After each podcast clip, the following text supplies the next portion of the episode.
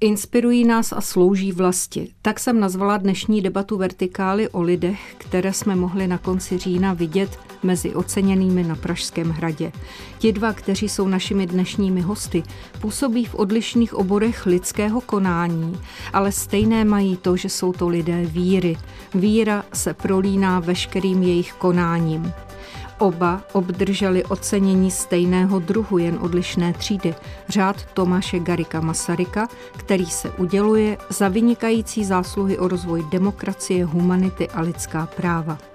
Jejich úsilí směřuje v obou případech k člověku, k péči o kvalitu jeho života na této zemi, ale také k péči o jeho duši.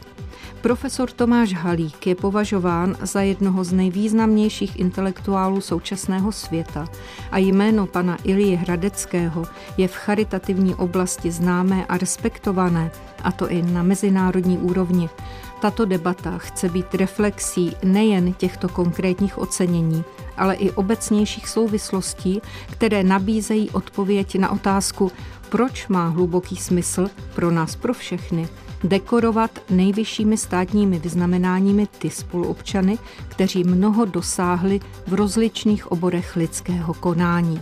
Od mikrofonu zdraví Eva Hulková. Vertikála.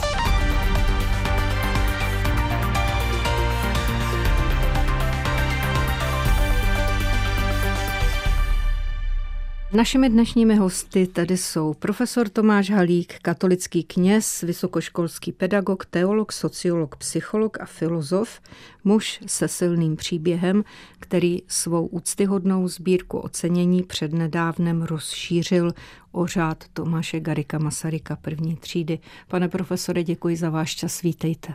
Dobrý den. A Ilia Hradecký, rovněž muž se silným příběhem, zakladatel neziskové společnosti Naděje, expert na bezdomovectví a životy lidí na okraji od letošního státního svátku 28. října, držitel řádu Tomáše Garika Masaryka druhé třídy. I vám moc děkuji za váš čas, vítejte. Dobrý den. Pánové, moje první otázka zní banálně, jsem si toho vědoma, ale opravdu mě zajímá, na co jste mysleli, když jste stáli na pódiu ve Vladislavském sále a čekali, až vám prezident Petr Pavel předá nejvyšší státní vyznamenání. Mně jde o to, jestli ve vašich myslích běžel jen váš osobní příběh, anebo jestli jste uvažovali i v jiných souvislostech. Tak my jsme tam čekali pár hodin, protože pan prezident chtěl nejdřív s každým z nás osobně mluvit, potom jsme si nacvičovali vlastně eh, ten rituál, takže bylo dost času přemýšlet. Eh, mně samozřejmě šlo hlavou i ty osobní věci. Kdyby to viděli moje rodiče, asi by měli radost, nedožili se toho.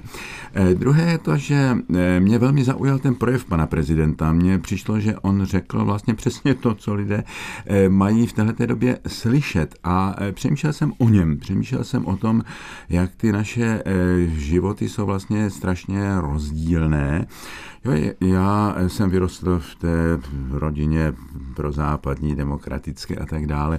On vyrostl a nikdo z nás si nezvolil to, kde jsme se narodili.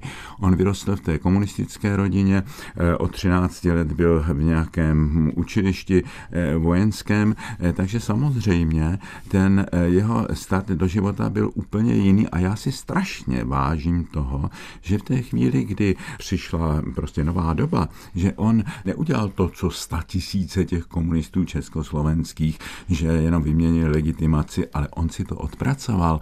On eh, skutečně eh, nasazoval svůj život pro druhé v boji.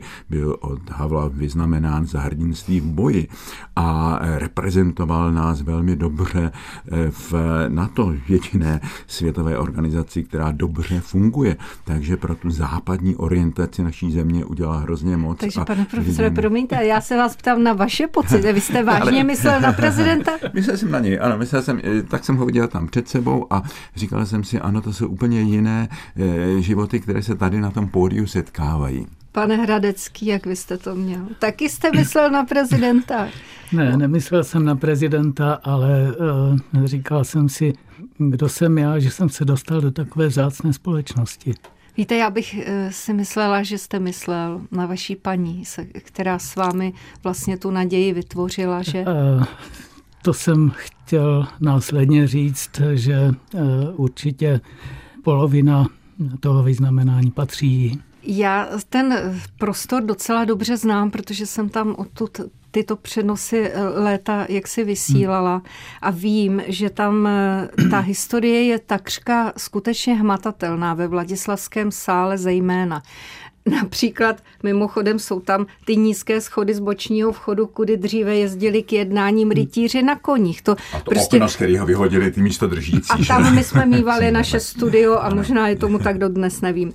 Zkrátka a dobře, moje otázka směřuje k tomu, jaký je význam rituálu tohoto druhu, které propojují minulost s naší současností. Jaký je význam toho? Protože spousta lidí si myslí, že je to něco už přežité. Je to strašně důležité. Já myslím, že eh, ty rituály eh, určitým způsobem stvárňují náš život a tomu, jak mu rozumíme. A i to prostředí má velký vliv. Tak já na ta historická prostředí jsem zvyklý i ten náš kostel, všechny moje pracoviště, že ten náš kostel má ohromnou historii, kdo všichni tam působili v minulosti za ta staletí a občas dělám také promotora, takže v tom eh, taláru se zlatým řetězem univerzitním, předávám ty doktorské diplomy eh, v aule Karolína, takže eh, já mám k těm historickým prostorám a historickým rituálům velice hluboký vztah, mám s nimi určitou zkušenost, snažím se vždycky to vykonávat tak, aby bylo vidět, že si toho vážím a aby to bylo tak, aby i těm lidem okolo to něco říkalo. A proč je potřeba tu minulost propojovat se současností? Opravdu platí ta věta, že kdo nezná minulost a tak dále, platí to samozřejmě a dává to určitou hloubku tomu našemu životu a kontext. Jo? Kdo se odtrhne prostě od těch kořenů, takže je na povrchu. Ten výzdobený sál opravdu na mě zapůsobil tím duchem místa, teda tím geniem loci, protože slovo duch vnímáme trošku jinak, ale ta historie prostě na mě dýchla z, toho, z tohoto místa, ty události, které se tam odehrály v minulých dobách. Pan profesor zmínil, že on sám také, co by vysokoškolský pedagog, se účastní těch rituálů spojených s vysokoškolským životem, respektive s jeho ukončením. Vaším pracovištěm vždycky byla ulice, že? No, uh, oni určité rituály jsou, patří uh, k, k takové té Eh, korporátní kultuře, takže takové rituály u nás taky máme, že začíná se, začíná se eh, čtením biblického textu a, a modlitbou a, a když má kdo zahrát na kytaru, tak zpěvem nějaké písně. To ocenění, které vy jste dostali, tak eh, dává se tím najevo respekt k tomu, co vy jste oba vykonali a další lidé, kteří byli ten večer prostě dekorováni. Eh, víte, já mám přesto pocit, že tady v naší společnosti přetrvává jednak taková ta eh, věta, že doma není nikdo prorokem. A možná i ta závist hraje nějakou roli a navíc ještě takové zvláštní jako pohrdání tímto ve smyslu, jako na co je nám vůbec Pražský hrad a co si to tam jako předávají, proč to je toho plný internet. Hmm. Mrzí mě to. Jako. To, že doma není prorokem. Já taky jsem už nečekal, že eh, budu oceněn doma. Já mám skutečně tu skříň plnou těch eh, různých ocenění eh, mezinárodních, od těch prezidentů, státní znamenání, od německého, polského. Tady o tom dohromady nikdo nic neví a je to škoda ne kvůli mě. Já opravdu jako věřící člověk vím, že ta hodnota člověka spočívá v úplně něčem jiném, než jaká dostává vyznamenání ale eh, pro ten národ, že já všechny tyhle ty ocení zahraniční chápu také jako ocení eh, našeho národa, naší kultury a eh, myslím si, že je škoda, že lidé tak na nejvíc vědí, že sportovci nás reprezentují, ale že nás taky reprezentují lidé v té oblasti intelektuální, duchovní, morální. O tom běžný občan vlastně vůbec nic neví a já si myslím, že je to škoda ne pro nás oceněné, ale ale pro tu společnost. Já vnímám to svoje ocenění jako eh, vůbec takovou změnu proti předcházejícím letům, kdy se zviditelnila občanská společnost, teda takzvané neziskovky, já to slovo nemám rád, spíš jako nevládní organizace, na rozdíl od těch předcházejících dob, kdy byly eh, pokládány za pijavice a podobně. Takže v tomto vidím, eh, že to ocenění do určité míry přechází na ty nestátní eh, sociální služby, v kterých je velice mnoho u nás. Rozhodně to patří těm stovkám nebo možná dnes už tisícům lidí, kteří v naději pracovali a pracují. Já jsem si v souvislosti s tím, co tady teď zaznělo, vzpomněla, že v reakci na letošní ocenění osobností prezidentem republiky Den poté napsala na Facebook eh, paní docentka Alice Koubová z Filozofického ústavu Akademie věd zajímavý postřeh. Já jej ocituji s dovolením. Mezi novými nositeli státních vyznamenání, kteří podle slov pana prezidenta svým životem inspirují mnohé z nás a kteří svým osobním příběhem prokázali naší zemi mimořádnou službu, se objevuje disproporčně velké množství těch, kteří vystudovali a rozvíjeli humanitní, společenskovědní a umělecké obory. Tedy eh, ty absolutně nejvíc podfinancované obory, jejichž důstojná podpora je podle ministra školství nereálná, výdaje na ně ve vztahu k HDP kontinuálně klesají a jejichž náplň je často přirovnávaná ke koníčku, pseudovědě, zbytečnosti a maníře těch, co si neumějí na sebe pořádně vydělat. Ocenění si odneslo 28 významných osobností, které v těchto oborech působí a rozvíjejí je. Bylo by možné, ptá se paní Koubová, se jimi a prezidentovým proslovem nějak inspirovat a pozměnit veřejnou rozpravu a porozumění celé věci? Moc mě zajímá váš názor hmm. tady na ten, na ten paradox, na který ona poukázala. To, že máme žebrácké platy a že ty humanitní fakulty jsou podfinancované, to je známé, ale ono to trošku souvisí s takovým celkovým trendem ve společnosti. Můj přítel Zdeněk Neubauer říkal, to nastalo ve chvíli, kdy vyletěl první Sputnik a američani si najednou řekli, no možná, že my to děláme špatně, možná, že ty Sověti nás předhánějí, tak se budeme inspirovat tím jejich modelem, kde vlastně ty humanitní obory neznamenají vůbec nic, že tam to nahradil marxismus, leninismus a všecko dávají vlastně do těch technických oborů. Jo, a to eh, do značné míry převažuje právě třeba ta, eh, ta Templetonova nadace, která mě dala to ocenění, tak ten eh, Sir John Templeton ustanovil tohleto, tohleto ocenění proto, že říkal tak Nobel, Nobel, Nobelová cena se uděluje prostě pro vědy, pro literaturu, pro mír, ale vůbec tam není ocenění té oblasti duchovní. A ta je stejně důležitá, tak proto také ustanovil tu cenu, která měla jaksi doplnit to, co ta Nobelová cena nepokrývala. Takže ano, to je, ale je to problém u nás, ale je to problém celé západní společnosti. Já bych to doplnil, eh, že tohle všechno se dál zase přenáší i do praxe, do života, když porovnáme platy v bankách a platy v sociálních službách, tak tam je vidět, eh, na čem ta společnost, eh, co má pro ní větší váhu, jestli ty peníze nebo lidé je to veliký nepoměr a je to škoda, protože člověk je tím nejdůležitějším. Ten bon mot, že, že eh, ty humanitní obory jsou balast, ale že, že se říká, ale že eh, ten balast to bylo to, co se dávalo do lodě, aby se nepotopila. to je docela vtipné. Nicméně, hmm. promiňte, zůstaňme ještě u toho chvíli. Takový ten nerespekt, abych použila no. klauzovské slovo no. na tomto místě, eh, k těm humanitním vědám, takové to potřebovali by lopatu do ruky a makat. Jaké to má hlubší a širší souvislosti? Proč to pořád jako přetrvává u nás? Možná se to týká docela výrazného množství no, populace. Tak je to, je to, je to, to barbarství. Že?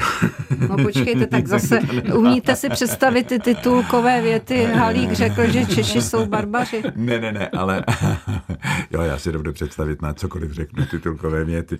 Je jako to proč vlast... to je? To souvisí no. ještě s tím dlouhým mm, obdobím mm, totality, kdy prostě byla ta fyzická práce a já také fyzicky samozřejmě pracuji, takže to není myšleno jo, špatně, jak si upřednostňována, vyzdvihována.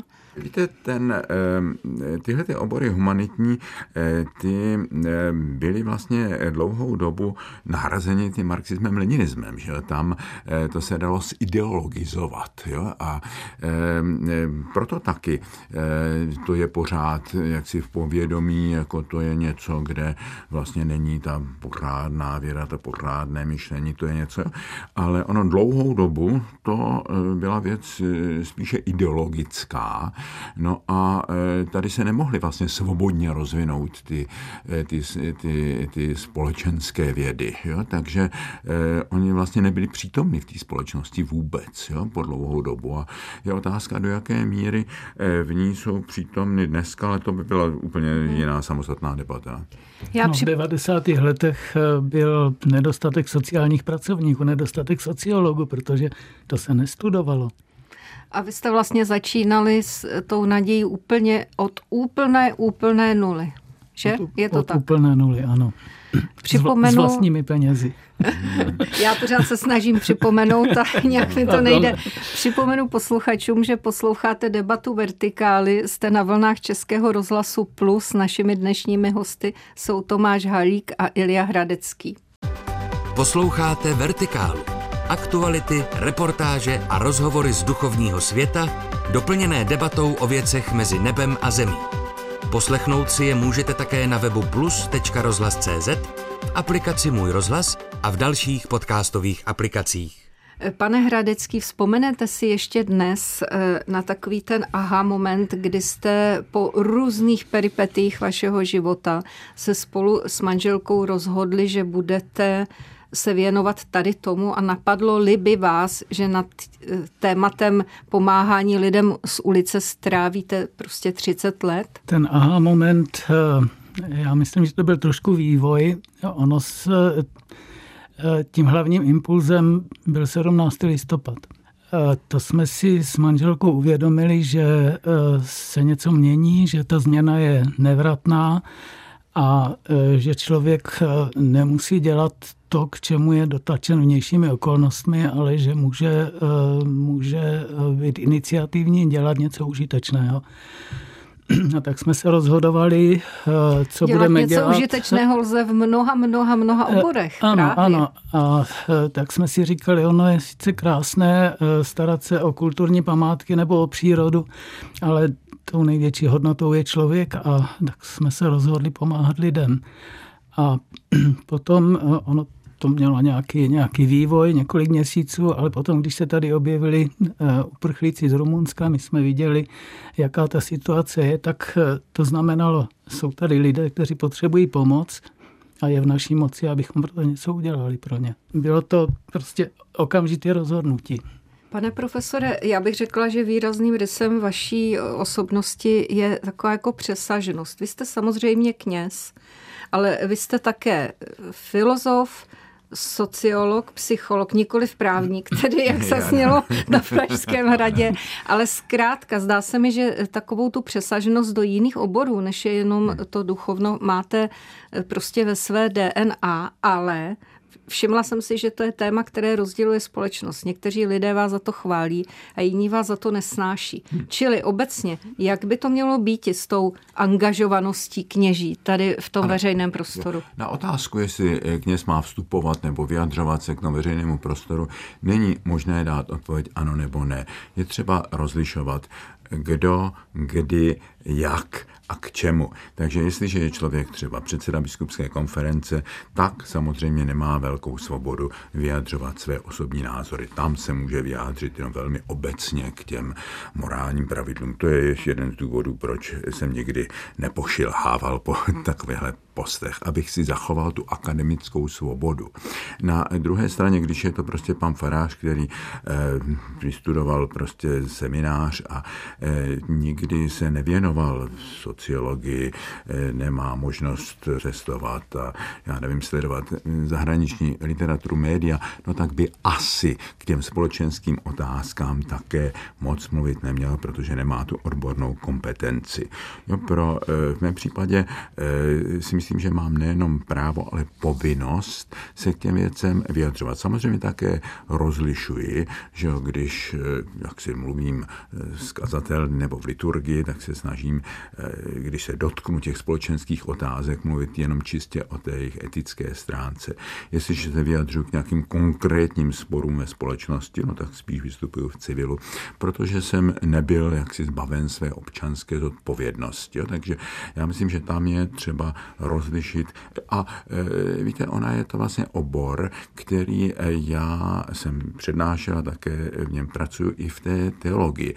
Existuje takový obor, kterému se říká public theology, veřejná teologie, která se zabývá takovou teologickou reflexí toho veřejného života a i těmi etickými. A e, lidé e, z této oblasti také byli těmi veřejnými teologi, kteří vstupovali do toho prostoru. Vzpomeňme Martin Luther King nebo celá řada dalších, tady ti disidenti, jako byl Zvěřina a tak dále. Takže ano, tohle je moje pozice. Takže ano. Pane Hradecký, vy už jste předal vedení e, do dalších následnických rukou, ale nakolik jsem se tedy dozvěděla, tak vám hodně leží na srdci osudy lidí vlastně už na Prahu dospělosti vzešlých z dětských domovů. Je to ten, ta oblast, ze které hrozí, že tito lidé se ocitnou na ulici? Máte nějakou představu, vizi, co by se s tím dalo dělat systémově? Ano, je jich, je jich hodně. Mezi uh, před časem jsme zkoumali, kolik mezi mladými lidmi bez domova, kolik je tam těch, kteří uh, zažili institucionální péči, tak je to skoro polovina. Šílené číslo. Je to hrozné číslo, ano.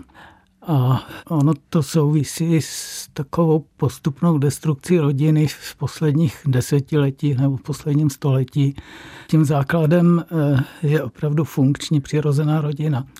To a... znamená, že by se i třeba ve složitějších případech, kdy v té rodině něco tak říkají zhapruje, mělo podporovat to, aby děti v ní zůstávaly? To je těžká otázka, to je hodně individuální. Eh, je fakt, že ten dětský domov je lepší než dítě ulice, Eh, lepší je ale eh, náhradní rodina, než je dětský domov a lepší je přirozená rodina, než je, než je náhradní rodina. Takže nedostatkem je, že eh, je málo pěstounských rodin, že se hledají pěstouni pro, pro děti, které jsou dnes hlavně teda v těch kojeneckých ústavech nebo v těch zařízeních do tří let. A e, tam, tam je základ. Prostě to, to, to je potřeba, aby, aby tyto děti byly v, v, v rodině nějaké. Čili váš postoj je podpora pěstounských rodin? to podpora pěstounských rodin určitě ano. Podpora adopce dětí, které, e, které jsou opuštěné a e, tak, aby, aby ty děti žili v, opravdu v rodinách, aby měli, měli svoje zázemí, aby měli, viděli prostě ty vzory v těch svých buď pokrevních rodičích nebo adoptivních. Protože se blížíme ku konci, poprosím o stručnou odpověď. Vy jste oba s chodou okolností v roce 68, když k nám e, přišla vojska Varšavské smlouvy, byli v zahraničí, nebo nějak kolem tady toho data a Oba jste se ale vrátili, mohli jste klidně zůstat tam. Když se dnes ohlédnete e, tady, tady na to rozhodnutí, pane profesore. Já jsem za to vděčný. Já už jsem to několikrát eh, popsal, ty konkrétní důvody. Ano, ty... Eh, hrál tam velkou eh, roli i ta oběť Jana Palacha a tak dále. Ano, mnohokrát jsem pochyboval, jestli jsem to měl zapotřebí v té době normalizace tady být, ale zpětně říkám ano svému životu. Pane Hradecký. Pro mě ten návrat bylo cherche la femme, Eh, v Paříži jsem se oženil, eh, moje manželka eh, tam studovala a nikdy ne, ne, nechtěla zůstat v zahraničí, chtěla se vrátit. Já jsem si ji chtěl vzít, tak jsem se vrátil. Když jsme projížděli přes Rozvadov a zapadla ta třetí, ta největší závora, tak to jsem zalitoval. Pak mě to ještě mnohokrát mrzelo, zvlášť když eh, šeli jací eh, z STB, když, když se zajímali o mě a chtěli mě získat pro, pro spolupráci, tak to jsem toho litoval, teda, že, že jsme se vrátili, ale dnes to vidím, že to prostě byla boží cesta. Ještě úplně poslední tečka, jestli dovolíte, přenechám ji profesoru Halíkovi. Oba jste muži víry. Jakou sílu vám uh, víra dává? Zásadní.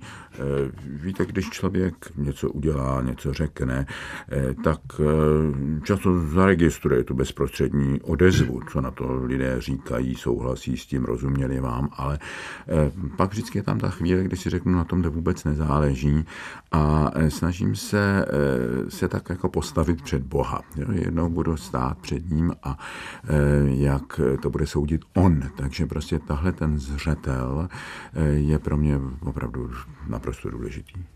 Chcete něco dodat, pane Hranecký, ještě k tomu? Je to opravdu zásadní.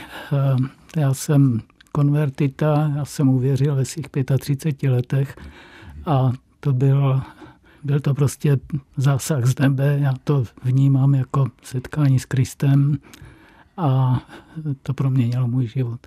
Ilia Hradecký, eh, zakladatel neziskové společnosti Naděje, expert na bezdomovectví a profesor Tomáš Halík, vysokoškolský pedagog a kněz, byli hosty této debaty Vertikály. Pánové, moc vám děkuji, že jste tady byli a někdy se těším zase na shledanou. Tak děkuji, na shledanou. Tak to byla debata Vertikály. Eva Hulková přeje dobrý poslech dalších pořadů Českého rozhlasu Plus.